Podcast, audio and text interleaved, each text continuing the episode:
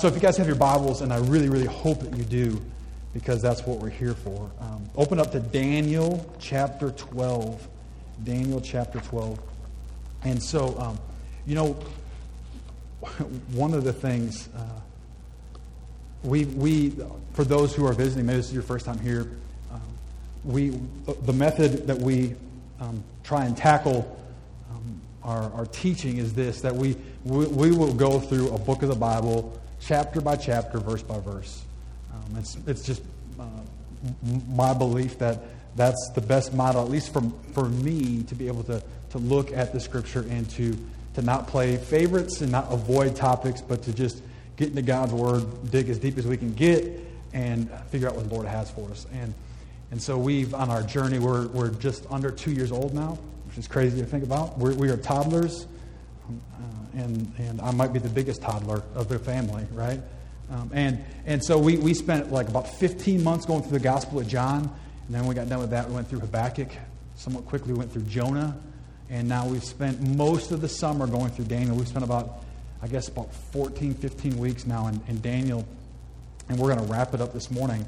And then next week, uh, I'm really excited because, because uh, starting next week, we're going to go into the book of Acts. And I think for us, um, for where we're at as a faith family, um, seeing the church, our church in its infant stages and growing, now we're going to look at the, the church as a whole in its infant stages and, and see how the Lord blesses and uses that. And so I'm looking forward to, to a journey that will take us um, probably as long, if not longer, than the Gospel of John, but it's going to be good. All right. So, um, so let's go ahead and pray, and then let's see how much trouble I can get myself in today. Lord, we thank you for this day. We thank you for all the things that you've done for us. Um, Lord, I pray that in these next few moments, as we um, as we get into your your word, that um, that you just work in a, in a mighty way, Lord. I pray that that you tenderize our hearts. I, pray that you maybe open up the scales in our eyes and, and help us to look into your word. God, I, pray that, um, that today it's, it's not filled with um, stories that we just kind of cap it off with a verse or two, but Lord, that, that it's your word, that we dig into your word, that, that, that your, your holy, inspired, inerrant word is the star of the show. God, I pray that you give me your wisdom. I pray that you give me your passion. Um, I pray that you um, help us as we kind of dig through the last part of um, some somewhat difficult stuff. Um, Lord, I pray that, that we walk away today growing closer with you and uh, that you renew our passion for you, Lord. We love you and thank you for everything that you've done. And we look forward to what you'll do this morning. In your son's beautiful name we pray. Amen. So, um, as I've told our family, the faith family here, uh, Daniel is one of my favorite books of the Bible. Or let me rephrase that. The first half of Daniel is one of my favorite books of the Bible. Like you have all these really familiar stories. Um, you, you can recall in Daniel chapter 1 when you have young Daniel who's somewhere between probably 12, maybe 15 years old, and, um, and Babylon goes and they conquer um, Israel, and he's taken away from his home to Babylon, and um, he's in exile. He's, he's away from his family. He's, he's in a foreign country, getting a foreign education, and given a new name, everything. And so, so we, we start there, and, then, and we work through this book, and you have all these familiar stories like, like the fiery furnace with Shadrach, Meshach, and Abednego, and, and um, Daniel the lions. And so you have these really cool, and, and, so for those of us maybe who are, who are fortunate enough to grow up in homes where we went to church as little kids, like these, there's a lot of these like children's church type stories. And so that's, I love those kind of things. But then like the second half of Daniel, it goes pretty deep, pretty fast. And, um, and it's filled with prophecy. And um, here's the, how many of you guys have flown on a plane before? Come on, raise your hands. This is participation. Okay, so here's the deal. Like when, when, when you fly on the plane, we're in church, so you have to be honest. You guys remember, like, right before you have to take off, you have the, is it stewardess? Uh, is that the politically correct term now? I don't know. It's pro, flight attendant. I'm sure there's a politically correct term for it. Um, and so, you know, the person gets up there and they go through all these rules just in case, right? Um, how many of you guys are listening intently to figure out what you're supposed to do, Warren is. And the rest of us are like halfway through the SkyMall magazine, right? Right? We're like, we, like we, we, it's just not like, it's the spiel that you know that they go through. Um, and sometimes I think we get that way with prophecy. Like, you, you read it, and um, you, you know, it's in the Bible, so you kind of read it, you go through it, but we're just not really, it's, it's hard, it's kind of difficult to digest, and it's stuff that we don't really want to think about. Like, when you're on an airplane, you don't really want to think about an airplane accident. You'd rather look at the cool catalog, right? But, but, just like that instruction that would be given to us prior to taking off, if something bad were to occur, it would be beneficial, wouldn't it? And so, um, so, so prophecy in, in the same way can be beneficial to us in that um, we live in an amazing day and age I, I believe that even looking in the scripture, you can tell that every generation, at least during the Bible, thought that Christ's return was imminent. They thought that it would happen in their day. And I think um, probably every preacher, when he gets to this part of Scripture about prophecy, will talk about how Christ's return is near. Um, I will tell you this I don't know when he'll return, but I know we're closer today than we were yesterday and, and, and we live in a time where it feels as if you can see prophecy being revealed, stuff that we read about. And, and um, what's fascinating about Daniel is this. As we've gotten into Daniel, starting in Daniel chapter 10 through the end of the book, Daniel chapter 12, you have this last vision that Daniel receives. Um, in, in, in, chapter 11 that we spent a couple weeks on, two or so weeks on, um, the first majority of that, you know, verse 36, verse 1 through 36, it was all prophecy to Daniel. It was stuff that would happen, you know, some 50 to you know, a few hundred years down the road. But to us, it's history. Um, you know, we, we spent some time putting names into different characters that were, were, were in Scripture. So it's history to us. But then this last part, the stuff that we began to kind of talk about last week at the end of, of, of the message, was stuff that's still to come. And so we're going to start up here, and I'm and there's a little awkward transition in, in, from chapter 11 to chapter 12. So, so we're going to reread part of chapter 11 and then hop back into chapter 12. And, um, and so, Daniel chapter 11, I'm going to start in verse um, 36. And this is where we see this transition. Prior to that, um, there's this foreshadowing figure, Antiochus Epiphanes was the, the, the, the, ruler's name. And, and he was this, this example that, that Daniel saw of this, this really wicked, evil, vile um, ruler, um, one who would wreak havoc on the Jews, one that we talked about that would, would ultimately, out of frustration and not being able to extend the borders, would turn all this frustration out on, on Jerusalem specifically. He would go to the Jews and he would end up ultimately going into the temple. And, and once he went into the temple, he stopped all their sacrifices and uh, he constructed this, this um, statue of Zeus and then slaughtered a pig in the Holy of Holies. And, and so it's referred to as the um, abomination of desolation there. And it's a, it's a, a foreshadowing of, of things that will occur. And so starting in verse 36, it, it transitions away from this Antiochus Epiphanes, like foreshadowed Antichrist figure, into the Antichrist. One thing I'm going to tell you guys this as, as a pastor.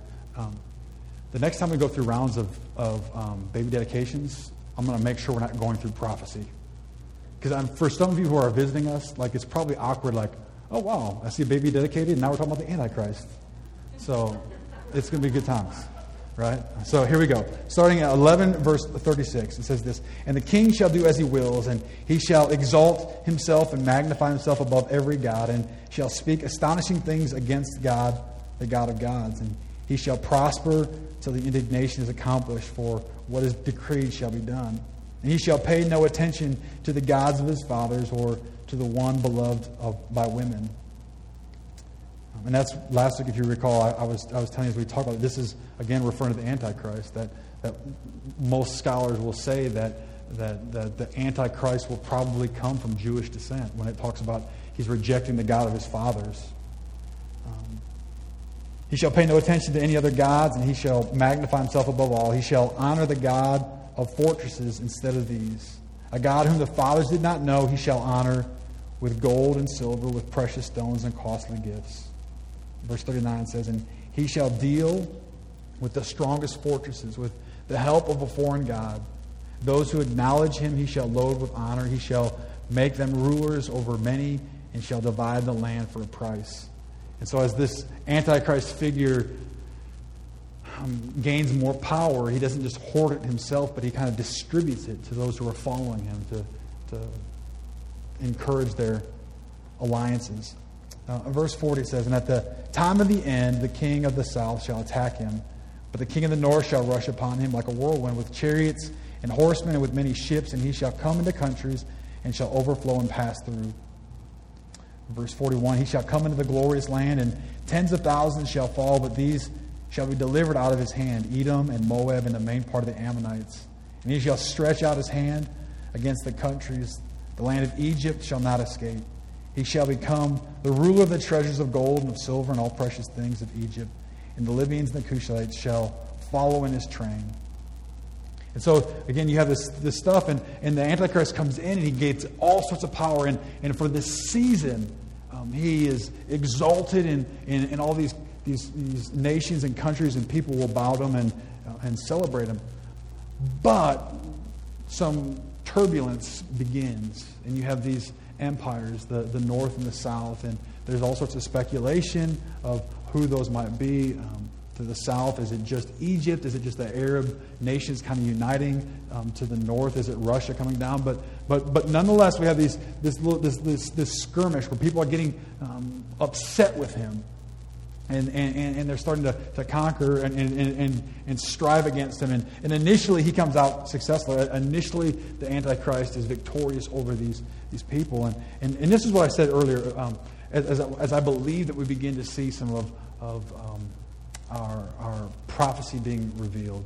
And I, I, again, this is just, I'm, I'm, not speculating on dates or anything like that. But we just got done reading this, this information there about Egypt. Right? I mean, it, it specifically mentions Egypt. Um, if you go back in your Bibles, and, and I'll maybe encourage you to, to, to, to do this, go back to Isaiah chapter 19.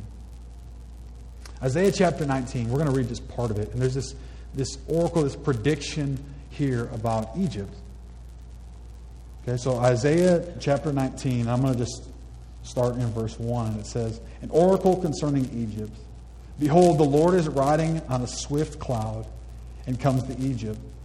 And the idols of Egypt will, be, will tremble at his presence, and the heart of the Egyptians will melt within him. Verse 2 says, And I will stir up Egyptians against Egyptians, and they will fight each against another and each against the, his neighbor, city against city, neighbor, or kingdom against kingdom. And the spirit of the Egyptians within them will be emptied out, and I will confound their counsel. And they will inquire of the idols and the sorcerers and the mediums and uh, the, I don't even know how to pronounce that word. Verse 4 And I will give over the Egyptians into the hand of a hard master, and a fierce king will rule over them, declares the Lord God of hosts.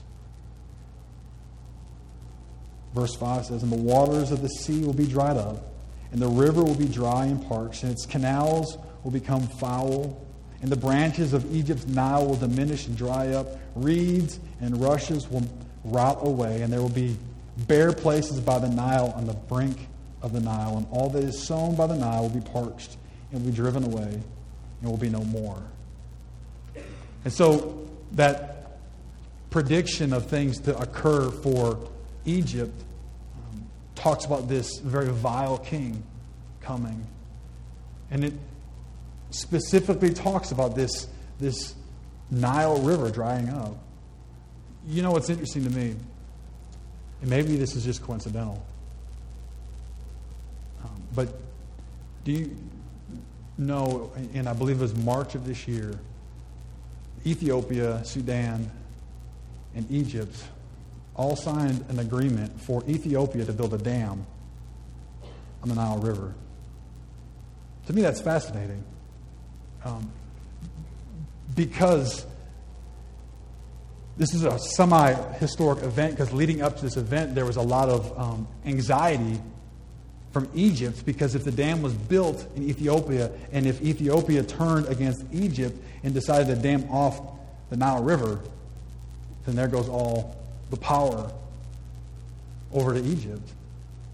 And, and, and if you recall, as we have gone through this time, we've talked about the end times, we've talked about this spirit of the Antichrist. When, when men um, and nations would make agreements only to turn away from those agreements. Um, it could just be coincidental, but, but in my mind, I, I begin, you begin to see how some of this stuff is playing out. That, that, you know, this idea of Egypt and a dam being built that could potentially dam off the Nile River and cause this, what we read about in Egypt, in, in Isaiah chapter 12. And so, so folks, this is, this to me is, is this time that we live in. For some of us, we can get um, uh, somewhat bothered and nervous. But one of the things I think we, I hope that we can kind of look at this is, is, is this is an exciting time. Like to, to think about where we are in the midst, I believe, of, of living some of the stuff that Daniel saw hundreds and hundreds of years ago. And so let's continue on here. Verse 44 says, But news from the east and the north shall alarm him, and he shall go out with great fury and destroy and devout many to destruction. He shall pitch his palatial tents between the sea and the glorious holy mountain, and he shall come to his end with none to help him. Verse 1 of chapter 12 now. Says, And at that time shall arise Michael, the great prince, who, is, who has charge over your people, and there shall be a time of trouble such as never has been seen since there was a nation till that time. But at that time, your people shall be delivered, everyone whose name shall be found written in the book of life. And so, this, what ends up occurring there, versus from the end of chapter 11 going into chapter 12, is this, this battle of Armageddon. And during this time, um, the Antichrist sets up shop. And it, when it mentions there the, the, the glorious mount, um, it's in the midst of Jerusalem. It's on, it's on, on the Temple Mount where the temple would have already been reconstructed. The same temple that the Antichrist, halfway through the tribulation, three and a half years in, will, will march in, will stop allowing the Jews to, to do their, their sacrifices. And will construct a, a statue of himself and will, at that point, declare the people to worship him. And so, in the midst of that, we, we, he sets up shop there on the Temple Mount. And, and, and um, again, at first, people are, are, are, are endorsing him, are encouraging him, are, are worshiping him. But things begin to go awry. You have those from the north and those from the east will come, and you have this massive battle that will begin to take place. And this is what's awesome to me. So, in the midst of all this, and, and, and you have Jerusalem who's just stuck there. And as this battle's about to occur, all of a sudden we see Michael, the archangel. And we learn a little bit about Michael the archangel here because, because Michael was given the task. Whenever we see Michael in the Bible, he's, he's the warrior angel. And he has specifically been given charge to overlook and oversee and protect Israel. And he shows up. You know what's, I think, interesting? Sometimes as we consider the power of the devil,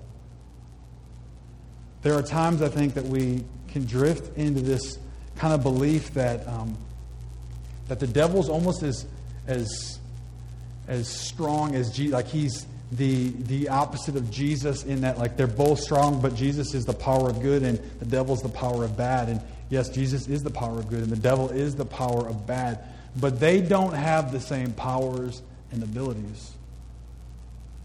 The, the devil, Lucifer, was a created being. The one that he um, would be very similar to would be that of Michael, this archangel. And so you have this battle that will, will take place in this battle of Armageddon. And, and during this time, just that three and a half years, it's interesting there um, in verse 1 of chapter 12, and it says, And there should be a time of trouble such as never been seen before. Jesus in Matthew 24 quotes the same thing. And Jesus says, listen, when this occurs, when this, this abomination of desolation, this, this event when, when the statue goes up, the Antichrist will unleash fury that's never been seen before. And he will direct it specifically towards the Jews. But it won't be just them that's affected, there'll be collateral damage.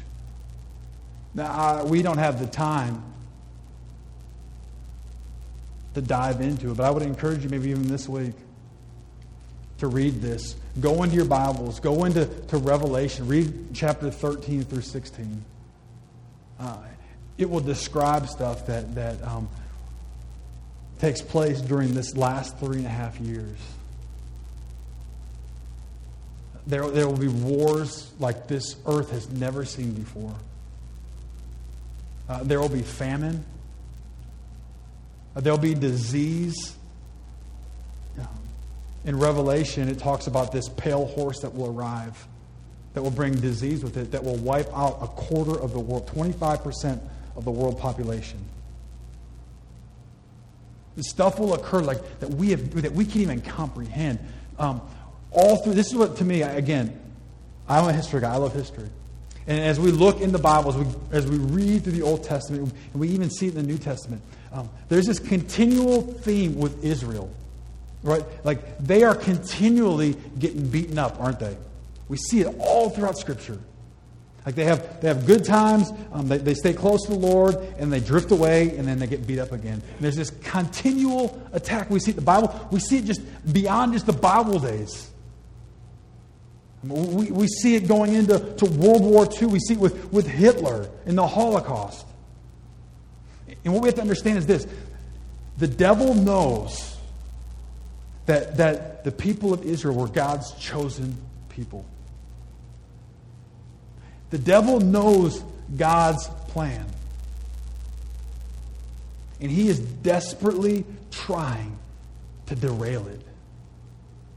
And so he does it by continually hammering on the Jewish nation of Israel. I mean, even in our day to day, we see that, don't we?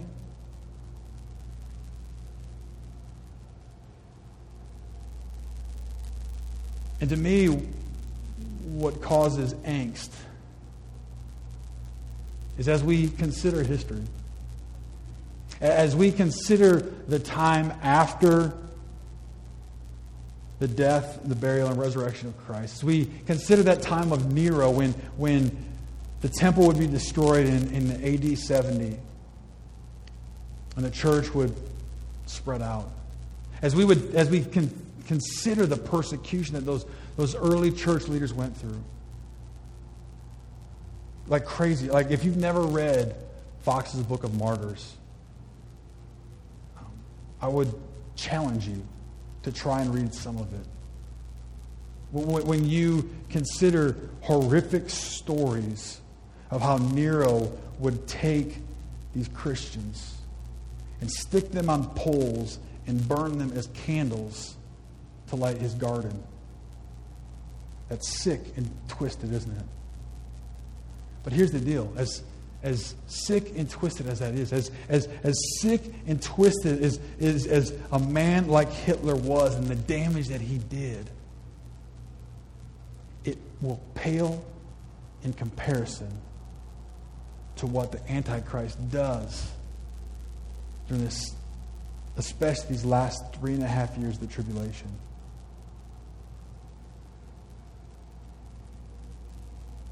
verse 3. And this is where the story turns good.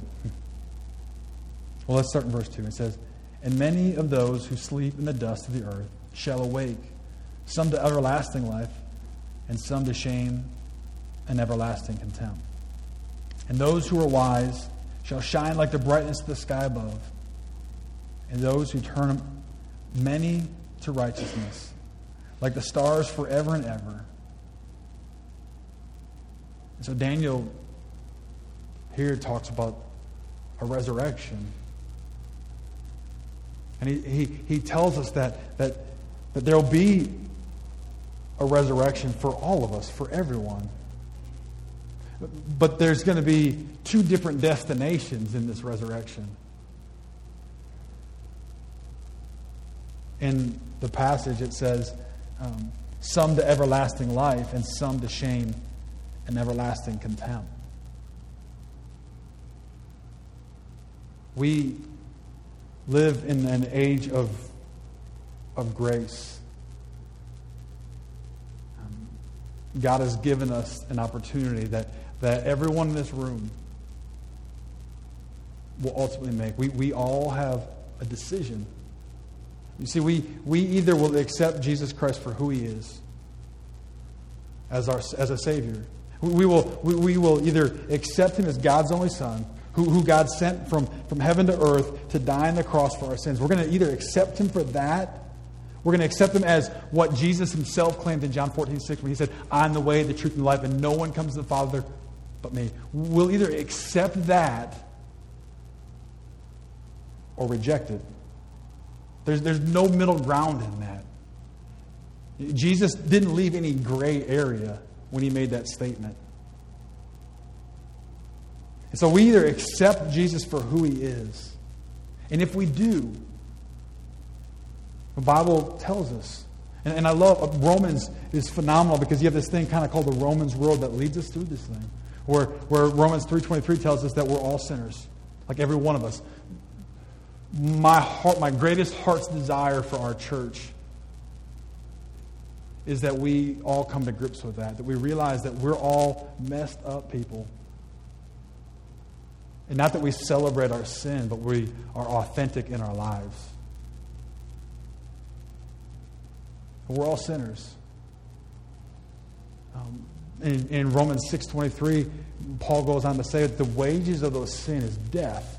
So the result of, of our sin, the result of our nature, or the result of our rebellion against God is death.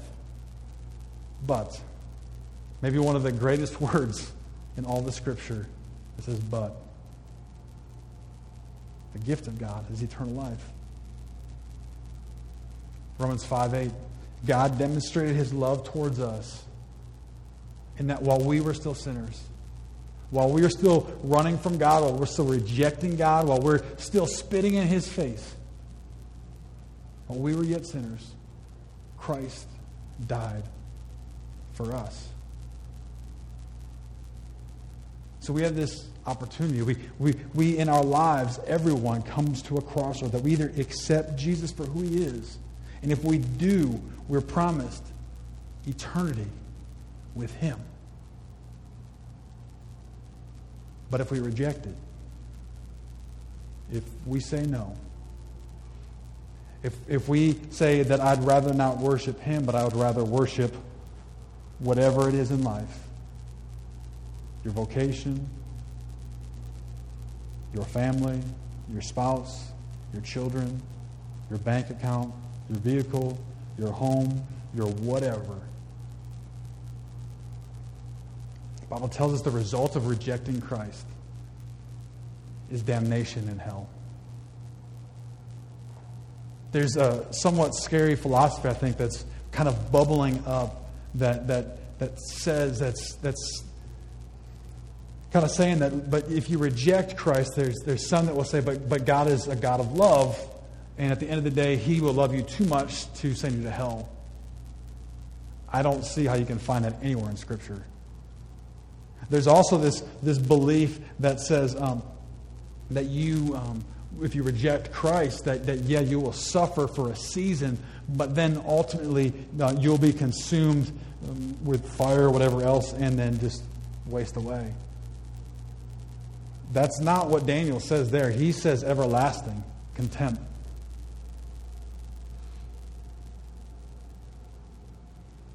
Folks, um, as we go through this idea of prophecy, as we consider things that have already occurred, but more important this morning, as we consider things that are yet to come.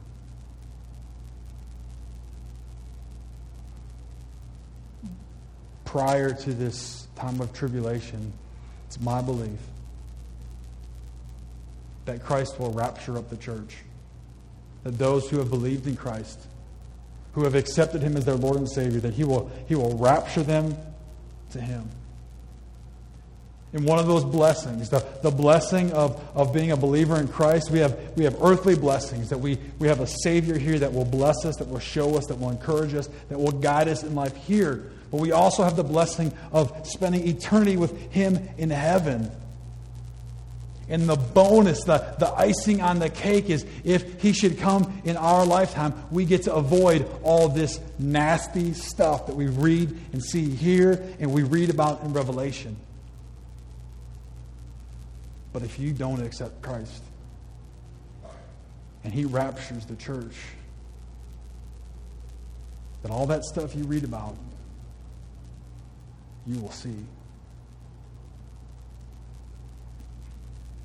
I, I don't necessarily believe in scaring people into making a choice about heaven and hell.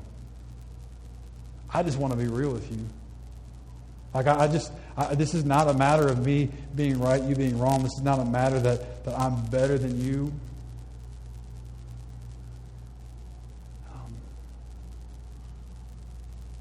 we started this church because I believe that we live in a community that's dying and going to hell. in a, a day and age of political correctness. Like, that's not something most people want to hear. When they estimate only about 18,000 out of the close to 200,000 in Tallahassee and surrounding communities are involved in church, meaning they at least go to church once a month. It tells me that it's getting very, very dark.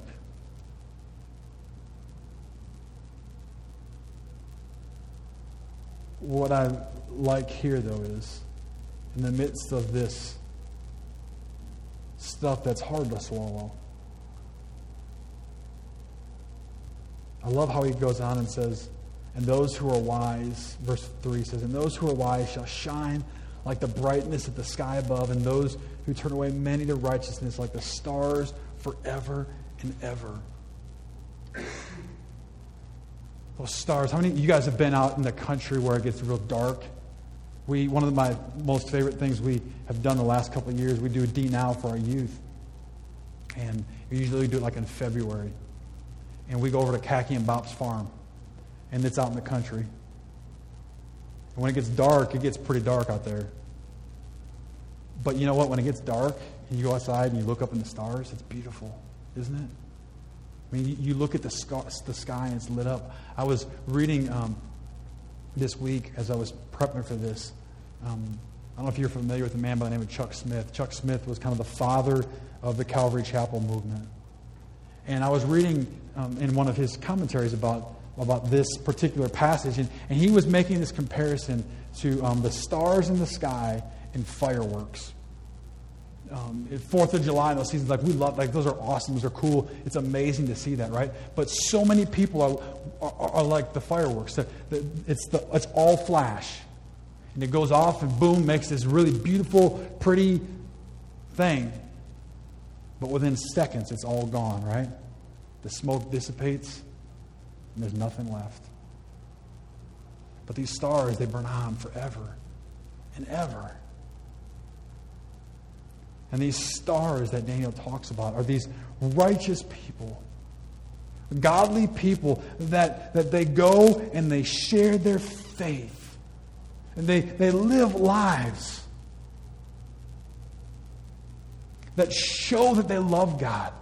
That it's not fake. It's not this, this thing that we just go through, this routine that we go through, this social event of showing up to church. It's, it's, it's real. It's authentic.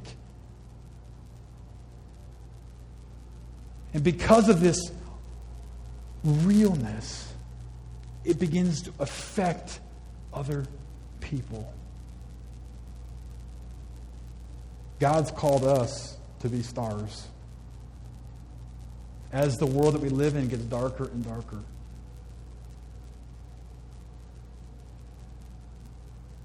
the light that we get to deflect, God's light, I pray grows brighter and brighter. I was at my nephew's um, little jamboree football game yesterday. It was way too hot. Way too hot. But I got in this conversation with, with somebody that was there. We were talking about different things.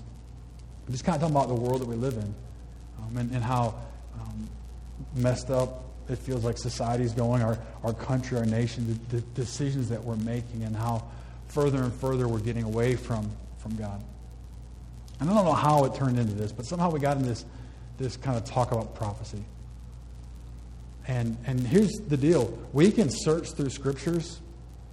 This isn't necessarily a popular thought, but we can search through the scriptures. And, and when we get into this idea of prophecy, um,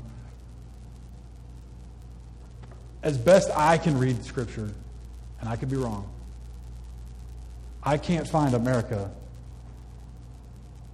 in the Bible in relation to the end times. As these big nations come, I don't see us represented there. Now, some of us will take that as it's getting so bad, so awful, um, that we're just going to become this really weak nation, turning away from God, and whatever. You'll have people talk about maybe atomic bombs, nuclear stuff goes off, or whatever else, and we're blown away. That could be, that could be what happened. If something could happen that causes us to be utterly destroyed. Or this, and this is what I pray for. This is, maybe I'm just trying to be the ultimate optimistic individual. But this is what I pray for. Thinking here of Daniel, of these bright stars, is this that there's a great revival in our country.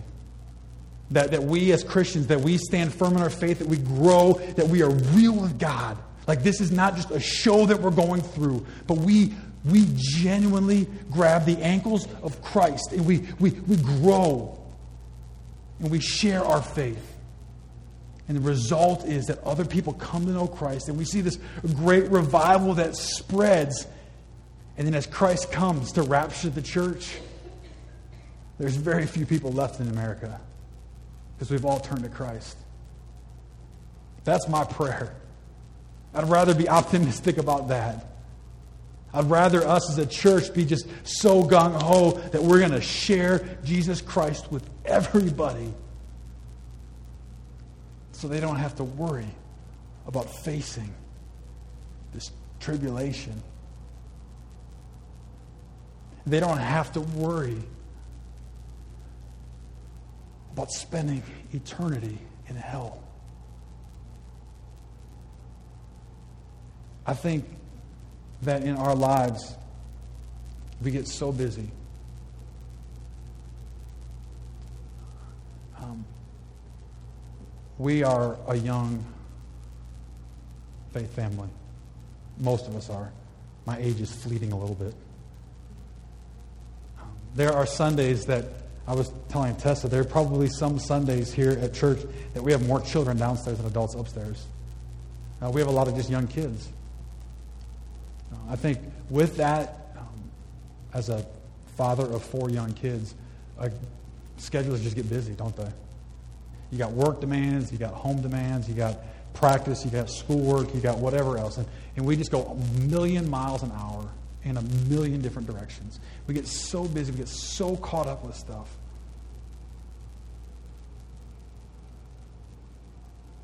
That we can easily allow the compass to get off.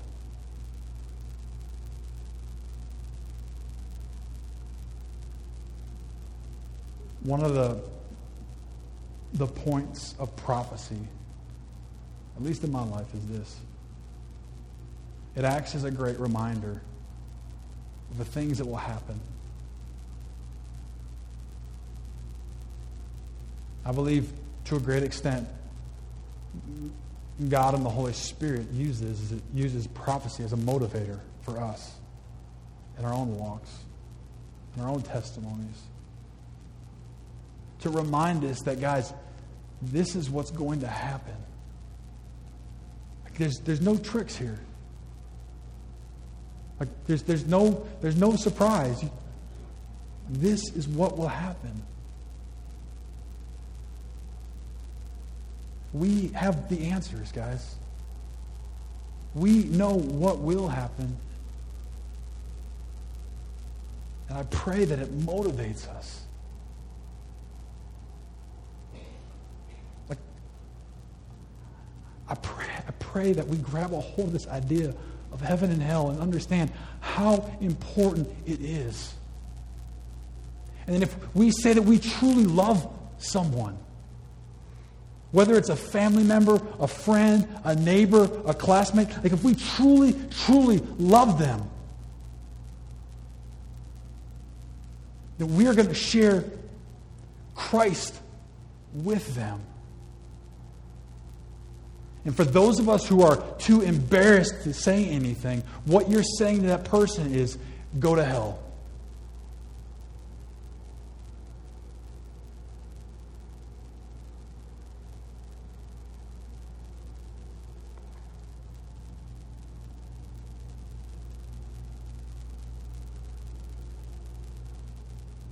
I have no idea how much time we have left on this earth. Christ may come this morning. It may be a thousand years. But I pray that this changes our perspective. I pray that we get serious about this. Verse 4, as this is being revealed, says, But you, Daniel, shut up the words and seal the book until the time of the end. Many shall run to and fro, and knowledge shall increase. The vision ends. Says, Daniel read the book, it's over. There's no more. Close it up, lock it up. Verse 5 says, Then Daniel, then I, Daniel, looked, and behold, two others stood, one on this bank of the stream, the other on the other bank of the stream. And someone said to the man clothed in linen, This goes back to Daniel chapter 10, at the very beginning of this dream. You remember he's at the Tigris River having this vision. Uh, the one here in linen, I, I believe personally that this is Jesus who is above the waters of the stream. How long shall it be? How long shall it be till the end of these wonders? And I heard the man clothed in linen, who was above the waters of the stream. He raised his right hand and his left hand toward heaven and swore by him who lives forever that it should be for a time, times, and a half a time. We saw this earlier in the book of Daniel, and that's a reference to three and a half years. And that when the shattering of that power of the holy people comes to an end, all these things would be finished. Verse 8, I, I appreciate these little nuggets in Scripture. Daniel says, I heard, but I did not understand. I'm glad I'm not the only one. Daniel says, I'm hearing this, but I'm, I'm not getting it. I don't comprehend it. I don't understand. And he says, Oh, my Lord, what shall be the outcome of these things? And he said, Go your way, Daniel, for the words are shut up and sealed until the end, or till the time of the end. Many shall purify themselves and make themselves white and be refined. But the wicked shall act wickedly.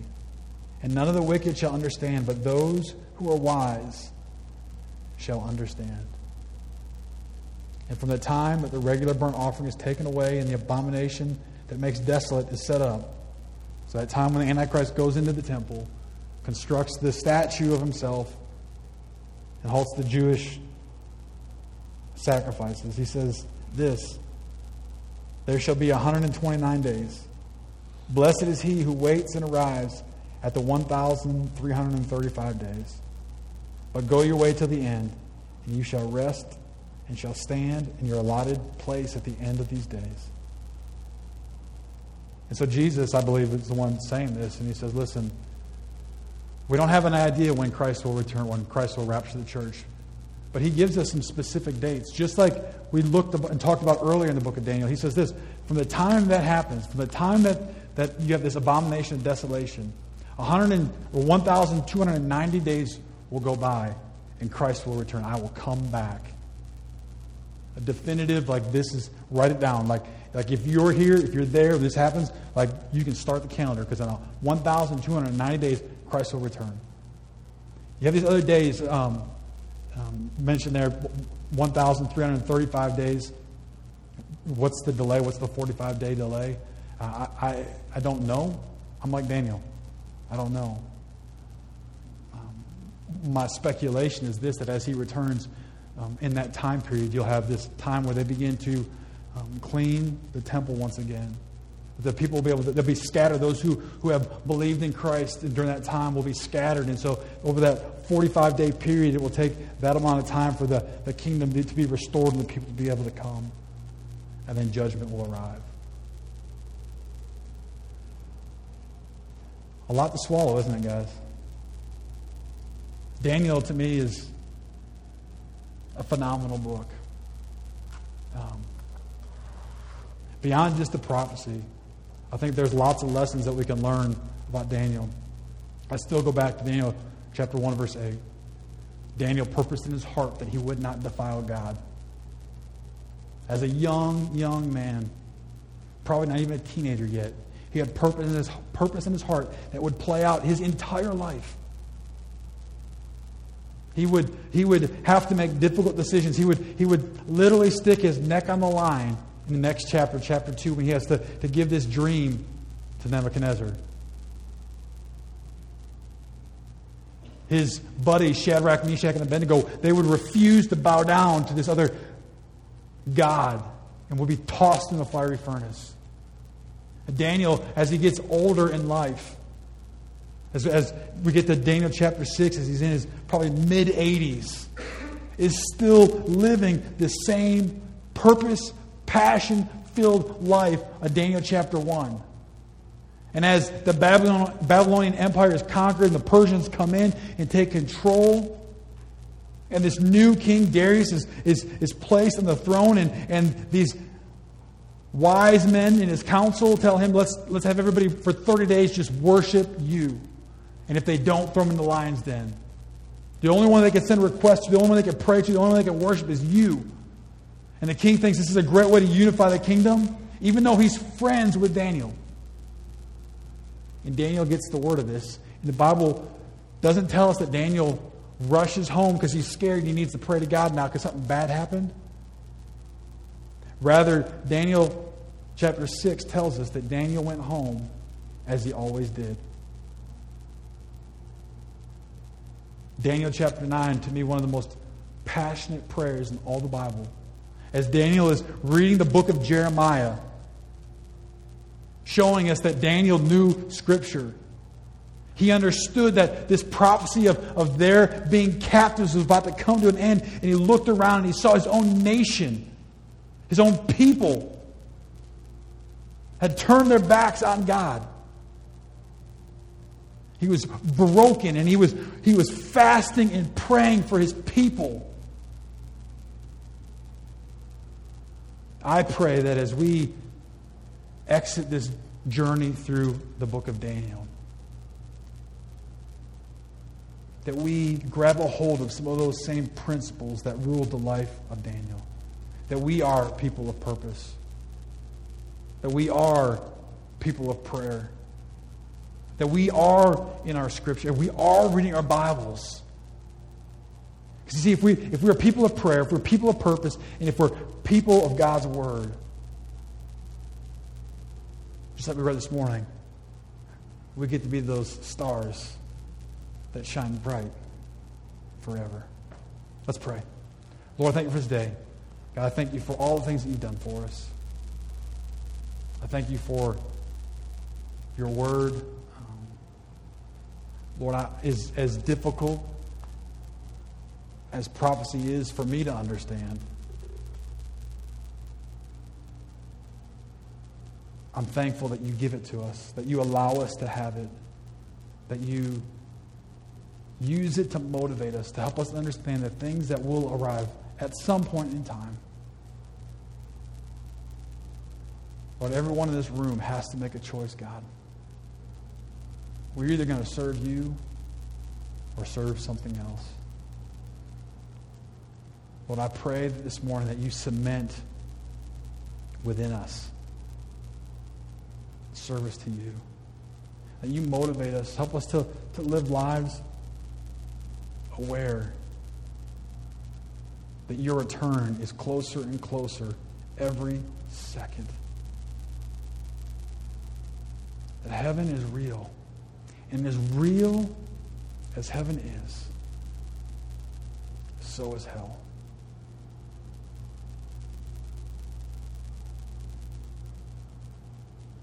May you break our hearts.